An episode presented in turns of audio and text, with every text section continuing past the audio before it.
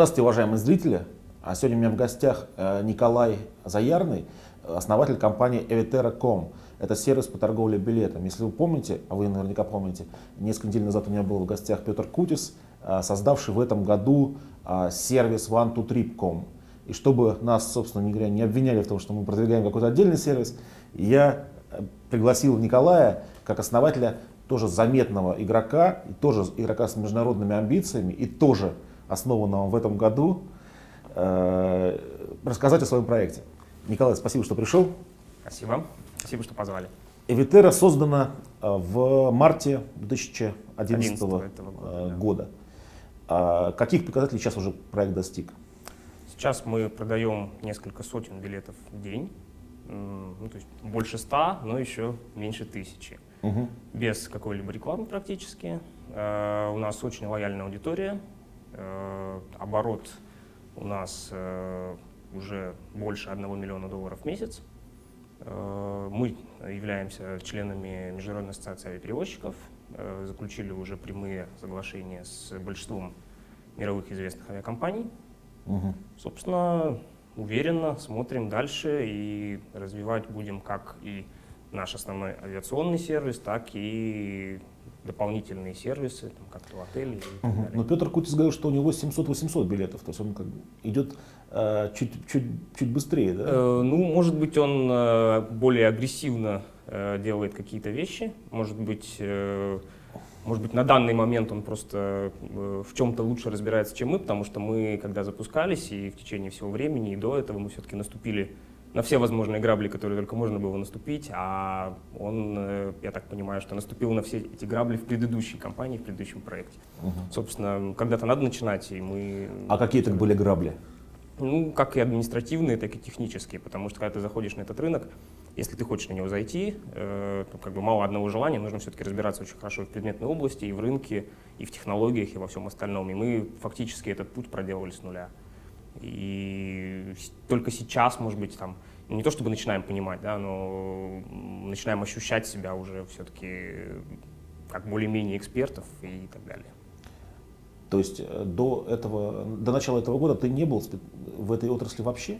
Я не был в этой отрасли вообще, я был в отрасли веб-разработок. То есть я пришел uh-huh. из мира интернета, из мира заказных и инхаус веб-разработок, э, дизайна и так далее. То есть Э, сама авиация как таковая, она просто интересовала очень сильно, именно, именно эмоционально, э, там, путешествия и все остальное. Но угу. при этом э, вот именно техническое и, скажем так, вот именно то, что, то, что про рынок, приходилось все это узнавать, приходилось все это исследовать именно в процессе, то есть как бы, в боевом режиме, в бою. А расскажи, пожалуйста, тогда бэкграунд свой до вот 2011 mm. года.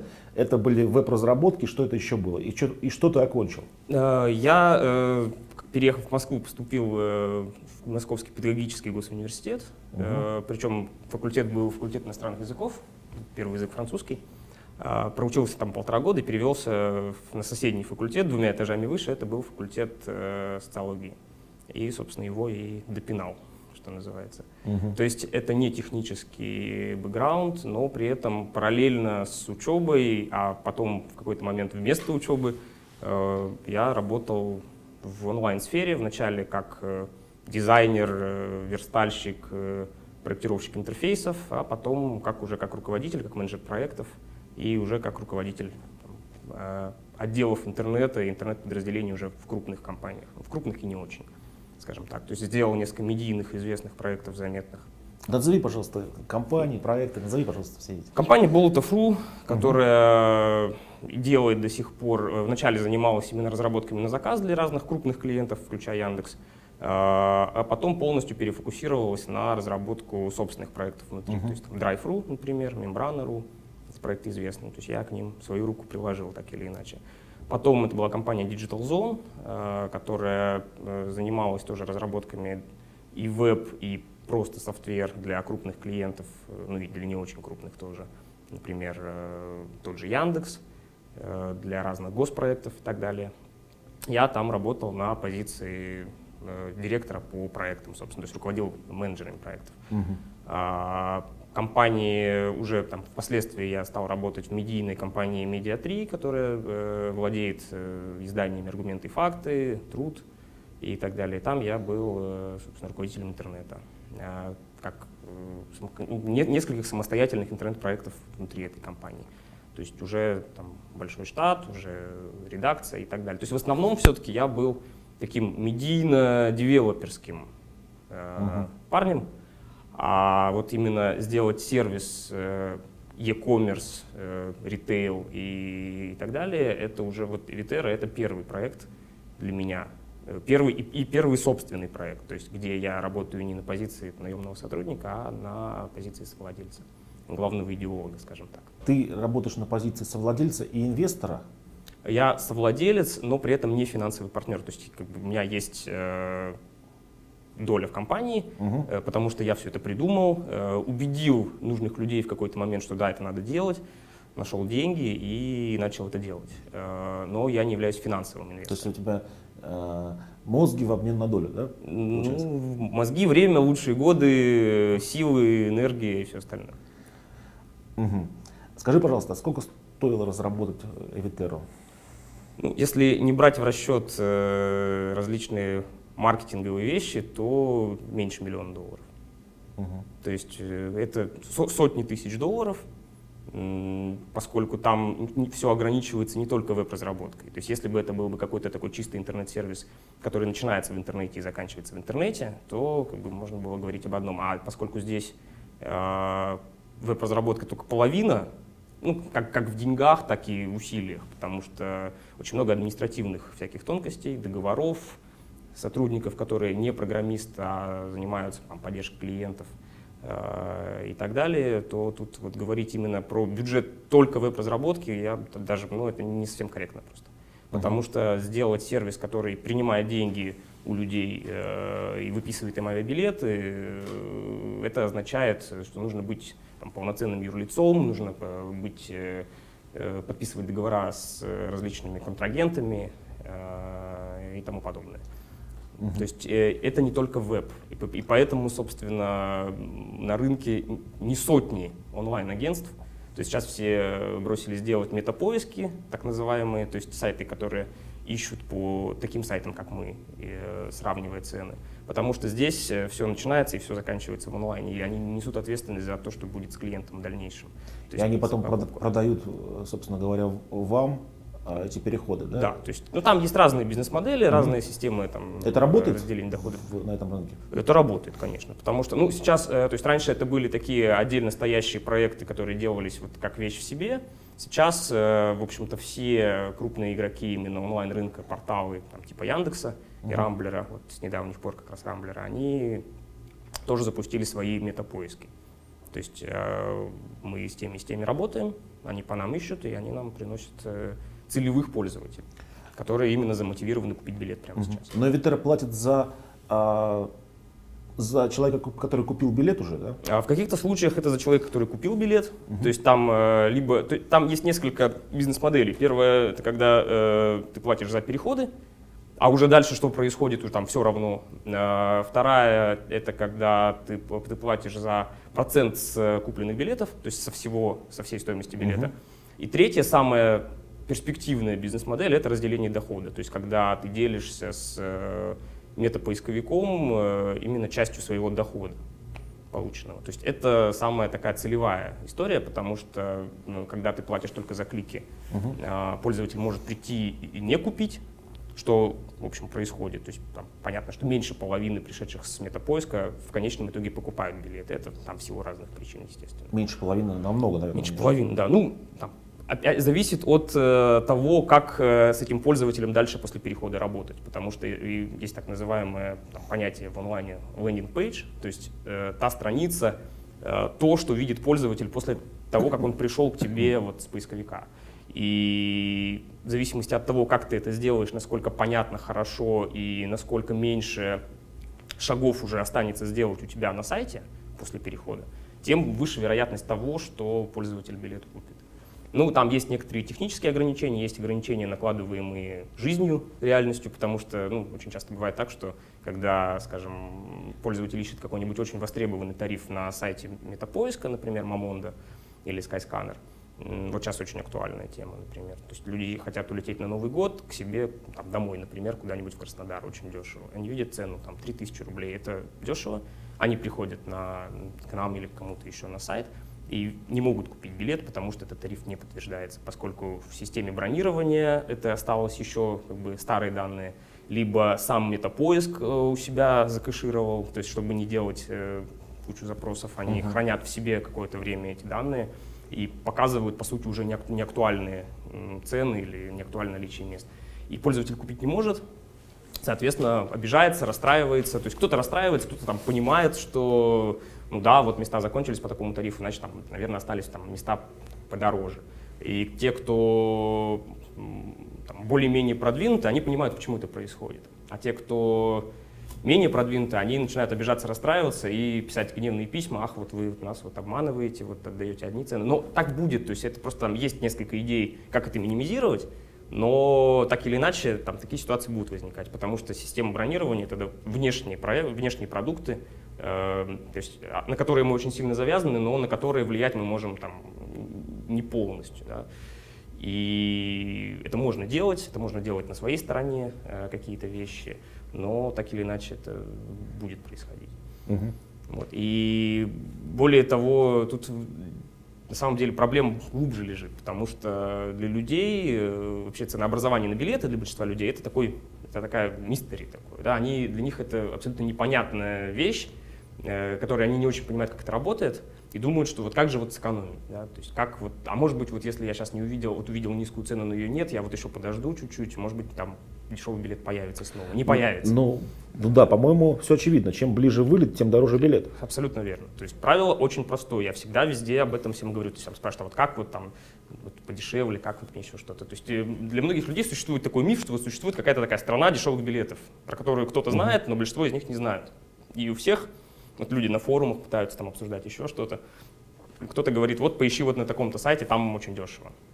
Не может быть на каком-то сайте очень дешево, на другом сайте очень дорого. Рынок очень прозрачный. Нельзя работать э, сильно дороже, чем все остальные. То есть там, окей, есть агентства в офлайне, которые занимаются там, так называемыми VIP-клиентами, клиентами, которые не смотрят на цену, которым важен только сервис, которым важно, чтобы им все сделали, чтобы они меньше заморачивались и так далее. Но это абсолютно не наша тема. Это, у нас есть, конечно, там несколько VIP-клиентов своих, которыми мы занимаемся, но это абсолютно не про офлайн, mm-hmm. не про онлайн, это чисто про офлайн, то есть там никакого сайта даже вот, там в помине для них как бы, может не существовать. Но в основном рынок очень прозрачный, человек может сравнить, а, человек может э, пройтись по нескольким сайтам и опять же, выбрать то, что, то, что дешевле. Естественно, в этой, э, в этой предметной области выбирают то, что дешевле всегда. То есть, если билет дешевле, окей, человек будет готов продраться там через э, неудобный даже, пускай сайт, э, через какие-то там телефонные звонки или там через, через, еще через что-то, но при этом сэкономить там 50, 100 или сколько-то рублей. Но при этом возникают обратные ситуации очень часто. То есть у нас, вот, у нас вот зачастую на Евитере билеты дешевле, чем на сайтах авиакомпаний. А, и вот там каждый день происходит э, такое, что люди звонят и спрашивают, ты знаете, я вот там нашел или только что у вас купил билет, вот он оказался драматически дешевле, чем авиакомпания. Ну, там, если билет дешевый, то там чуть-чуть дешевле, а если билет бизнес-класса какой-нибудь там за там, 5 тысяч долларов, билет может быть дешевле там, на 10 тысяч рублей, чем на сайте там, Аэрофлота, например. И вот человек звонит нам, нам э, в офис и говорит, вот я на Евитере у вас купил билет только что. Начинает волноваться. Начинает волноваться, все ли в порядке, угу. а посадят ли меня вообще на самолет и, и так далее. То есть вот эта проблема недоверия, да, ну или, там, или ограниченного доверия, она все равно будет всегда, потому что у человека есть, э, ну, у многих людей есть такое, э, ну, такой принцип, там, купи Sony у Sony. Да? То есть вот я вот посмотрю на сайте, на метапоиске или на, на сайте агентства вообще, кто летает, а потом пойду на сайт авиакомпании и куплю там. Но вот когда происходят такие ситуации, что у нас на Эвитере дешевле, чем в авиакомпании, люди начинают, то есть кто-то там, нормально воспринимает, а кто-то начинает переживать очень сильно. То есть тут вот все всегда очень, все всегда очень непонятно, но с другой стороны очень прозрачно. Поэтому нельзя, нельзя быть сильно дороже рынка, лучше быть, конечно, ниже рынка. Это достигается некоторыми способами, естественно, мы тоже над этим работаем. И вполне себе растем, и за счет этого в том числе. То есть здесь два вида, в общем, конкуренции. Одна ценовая, другая сервисно-продуктовая. Угу. То есть мы и в этом направлении, и в этом направлении мы активно, активно очень работаем. Угу. А, Николай, смотри, все-таки у тебя был такой медийный бэкграунд. но все-таки ты выбрал для себя сферу электронной коммерции. Тебе не кажется, что это рискованный шаг с точки зрения того, что у тебя опыта здесь? Кажется. Ну так а кто, кто сказал, что надо бояться? Естественно, я еще раз повторю, мы наступили на все камни, на которые только было можно наступить, совершили все ошибки, которые можно совершить. Но поскольку очень хотелось это делать, угу. и это был самый главный мотиватор, как для меня в начале, так и для той моей команды, ну, которая хотелось сейчас потому что, меня. Хотелось потому что эмоционально или хотелось потому что проведены были расчеты по росту рынка, потому что здесь есть э, есть куда расти, место, есть ниша. Да, есть куда встроиться. Ну, тут и, тут и то, и то, но в первую очередь, конечно, то есть в первую очередь эмоции. Потому что расчеты, в общем, они довольно очевидны. Если хватает сил, денег, э, упорства сделать что-то в этой сфере, потому что это действительно сложный как технологически, так и в административном смысле очень продукт и компания, с одной стороны. А с другой стороны, э, естественно, рынок, да, на нем до сих пор есть место, и, в общем, если там появится 5 или 10 компаний, подобных нам, они смогут спокойно встроиться туда, э, в этот рынок, найти своего угу. пользователя, клиента. Но, но ведь маркетинга. маржинальность рынка оставляет желать лучшего. Да, конечно. А что делать? И э, как-то играть с наценками тоже не очень получается, да, у игроков? Э, ну, просто... в, в этом нет ли риска? Потому что если сейчас придет еще 10 игроков, не получится ли так, что все будут э, работать, грубо говоря, в ноль? Поломают и... просто рынок? Да, поломают рынок. Ну, здесь э, в интернет-проектах, особенно сейчас, э, есть две, две как бы, механизма оценки. Да? То есть есть там через маржинальность, через операционную прибыль, а есть через капитализацию. А капитализация — это пользователь, лояльность, оборот и все остальное. И мы скорее настроены на долгосрочную такую историю, историю стратегическую, которая именно про капитализацию компании, которая уже сейчас есть, есть оценки, есть э, разные желающие с нами поработать, в этом плане и, и так далее. И, то есть мы ровно через это, на, дол, на долговременное присутствие на рынке, на, э, рассчитываем на долю рынка и на все остальное. А маржинальность, она появляется, когда ты получаешь просто хорошие условия от авиакомпании. То есть через как раз-таки оборот, через объем и через все остальное. Уже можно с авиакомпаниями разговаривать, естественно, на Кстати, а зачем заключать со всеми компаниями договоры прямые, если можно работать через вот этих агрегаторов? Нет, а через агрегаторов э, работать э, для привлечения трафика. А для угу. того, чтобы делать бронирование, выписку билетов, нужно... Я имею в виду через, не агрегаторов, Через а агентов. А, да. Ну, через вот эти э, структуры? Ну, они называются консолидаторами, по сути. То есть угу. есть э, просто большие компании э, с большими оборотами, которые являются членами ИАТа, которые, у которых, в свою очередь, заключены все договора с авиакомпаниями, с которыми нужно, и через них можно, собственно, выписывать билеты, что, что мы делали по, на вот первых этапах. И до сих пор часть билетов мы выписываем через там, нескольких других партнеров, как бы не напрямую где финансовые условия, где э, условия с авиакомпаниями э, лучше, чем те условия, которые у нас есть например. Uh-huh. Вот, то есть тут, э, что выгоднее выписывать так, э, то, соответственно, мы пишем напрямую, что через партнера, то пишем через партнеров. Есть партнеры на разных рынках, есть партнеры на рынках разных стран. Авиакомпании э, в разных странах предоставляют разные, опять же, комиссионные условия и все остальное. То есть здесь, в общем, вот это вот канализирование там, финансовых потоков и вообще выписки билетов, тоже отдельная, очень большая история, про которую можно часами рассказывать, и, угу. и тем не менее. То есть выход для любого э, поставщика, выход на прямые отношения с авиакомпанией, это все равно там, ну, не, не единственный, но почти единственный путь, потому что в конечном итоге получается так, что стратегически выгодно делать свои объемы, чем делать объемы консолидатору и просто ну, там, участвовать в его объемах. То есть поначалу, mm-hmm. да, никто сразу не, когда начинает э, что-то подобное, э, там, э, открывает офлайновую авиакассу или открывает в онлайне сервис, никто сразу не становится, не имеет прямых договоров с авиакомпанией, потому что авиакомпаниям это неинтересно. Они говорят, вот покажите объемы, потом мы будем с вами разговаривать.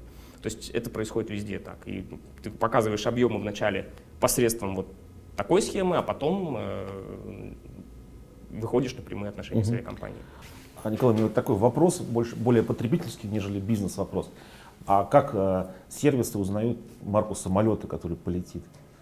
Ну, вообще это в системе бронирования прописано. То есть, угу. когда у системы бронирования запрашиваются данные о рейсе, то там, в частности, указана марка самолета. Естественно, она указана в виде так называемого ИАТа-кода э, угу. трехбуквенного, но, естественно, мы ее превращаем в нормальную, человекопонятную, человек понятное название самолета. Это, в общем, У всех везде так, в этом ничего нет удивительного. Иногда бывает так, что марка самолета неизвестна, ну, пока неизвестна, на момент покупки билета, там будет известно чуть позже. Мы в таких случаях тоже пишем, что вот самолет пока неизвестен, какой будет. Ну, бывает, что авиакомпании меняют тип самолета, они имеют право это делать, но сейчас вот если летать крупными авиакомпаниями нормальными, то, в общем, практически не бывает. То есть если видишь, что А320 самолет будет, значит будет А320. Угу. Ну, просто сейчас э, летал как раз, а, покупал через One to Trip, и э, получилось так, что там э, у него в, в билете было написано А321, угу. а на деле летел А320. Меньше людей купило билеты, значит, и все. То есть А320 он чуть короче, чем А321 на самом деле. Но он существенно короче, причем э, за счет, на 5, за счет, на, за счет места, которое между сиденьями. На 5, короче. на 5 рядов, короче. То есть, э, нет, нет, нет. Там э, мест, расстояние между креслами, если это одна и та же авиакомпания, оно, как правило, одинаковое. Ну, не сказал бы. А может быть, это просто визуально. Это, авиакомпания Swiss, расстояние существенно больше в 321. Ну, это странно. То есть, может быть, вот, не, не готов подтвердить, но угу. все-таки просто 321 он длиннее на 5 рядов. А так все то же самое. То есть, и за счет этого просто больше людей, э, больше людей помещается. Там не докупили сколько-то билетов, ну, заменили на то, что покороче. Просто тут, тут это так работает. Угу. А вот э, марка самолета э, сейчас в России влияет на выбор клиента? Ну, раньше было как? Вот там, пару лет назад, там, три года назад, люди боялись, до сих пор боятся летать на отечественных самолетах. То есть это, в принципе, довольно надуманная история. Да? Там, причина проблем с отечественными самолетами, она в другом совершенно. А, и все предпочитали летать на западных самолетах. Но, как мы знаем, там падают и те, и те с одинаковой в общем, статистикой, и дело, там, дело не в марке самолета. Э, а сейчас, в общем, это не так актуально, потому что, в общем, большинство российских авиакомпаний крупных все летают на иномарках.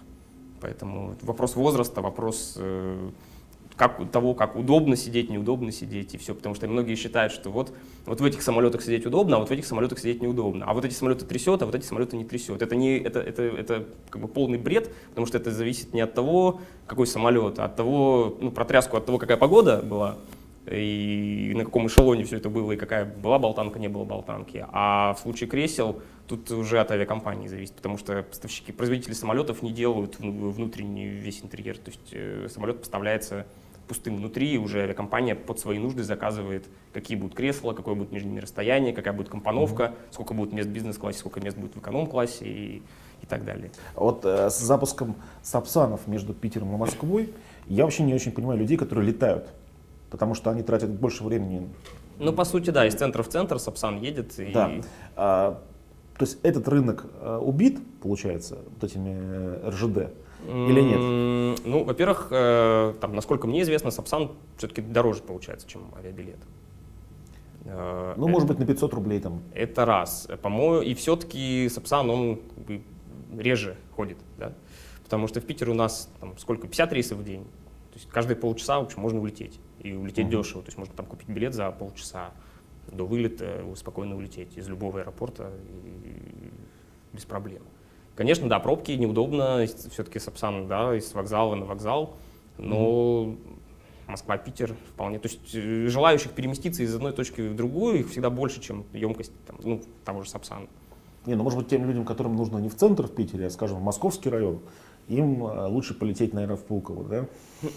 Ну да, да. Ну, может, может здесь, здесь э, если, если это направление и такое количество рейсов существует, то значит это нужно кому-то. И, и значит, что это востребовано. Угу. Я вот лично сам в Питер на самолете летал там два или три раза всего. В, в остальное время там, ездил, ездил на поезде, потому что мне тоже удобнее. Но это такое редкое направление, в смысле для, э, ну, то есть не часто я там в Питере бываю. Для людей, может быть, это актуально. Там, да. Ну, летают, летают, значит все, значит все хорошо, значит кому-то угу. надо это без а, проблем. Николай, скажи, пожалуйста, такую вещь. А ты а, какую себе цель ставишь, как предприниматель? Мир маленьким сделать. Ну, дать людям возможность э, дешево, удобно, быстро летать. И изначально такую ставил. Это, это такая эмоциональная цель, а через нее уже происходит все остальное. Но это эмоциональная цель, красивая миссия, да, да и так далее. А, а уж там до какой капитализации мы добежим через это, это угу. вопрос э, отдельный. Думаю, что То большой. Ты хочешь разбогатеть? Ну, все хотят. И я хочу. Но я хочу разбогатеть не сиюминутно. Какая цифра тебя устроит через 5 лет? Денег в кармане? Нет, э, активов. Капитализации? Активов, которые тебе принадлежат. 100 миллионов долларов. Не знаю, с потолка взял. Угу. То есть нет такого, что вот там, я не считал, сколько мне нужно, это все, все меняется. Смысл жизни — это вещь динамическая, и может быть через пять лет абсолютно захочется чего-то другого, захочется, ну, вряд ли там в буддийский храм уезжать, да, но кто знает, поживем, увидим. Угу. Пока что сойти с ума не планировал. Э, помимо своего сегмента продажи авиабилетов, какие ты видишь сейчас ниши в интернете еще для молодых ребят? Любые, которые делаются с а, сознанием и умением, б, с пассионарностью. И на самом деле можно делать все, что угодно, если это прет все что угодно. И есть куча доказательств этому. То есть вот есть люди, которые считают, что вот надо изучать, что сейчас, что актуально, что популярно, но делать надо то, что, к чему душа лежит, а не то, что актуально. Мы видим, что сейчас происходит с купонными сервисами, которые все, которые все ломанули сделать в какой-то момент. Угу. Якобы это перспективно и здорово. А на самом деле, ну, там, у меня вот лично, да, там, там резко отрицательное отношение к таким проектам, потому угу. что это паразитирование и обман людей, по сути. Да, там в каких-то узких местах это там может работать, но это не может работать глобально. Э, поэтому будущее за e-commerce. Э, именно, именно если говорить про торговлю в интернете, конечно, люди будут стремиться все больше и больше все покупать в интернете. Начиная там от одежды, ну, от, от туристических услуг, там, заканчивая одеждой, заканчивая там, товарами, услугами любого рода.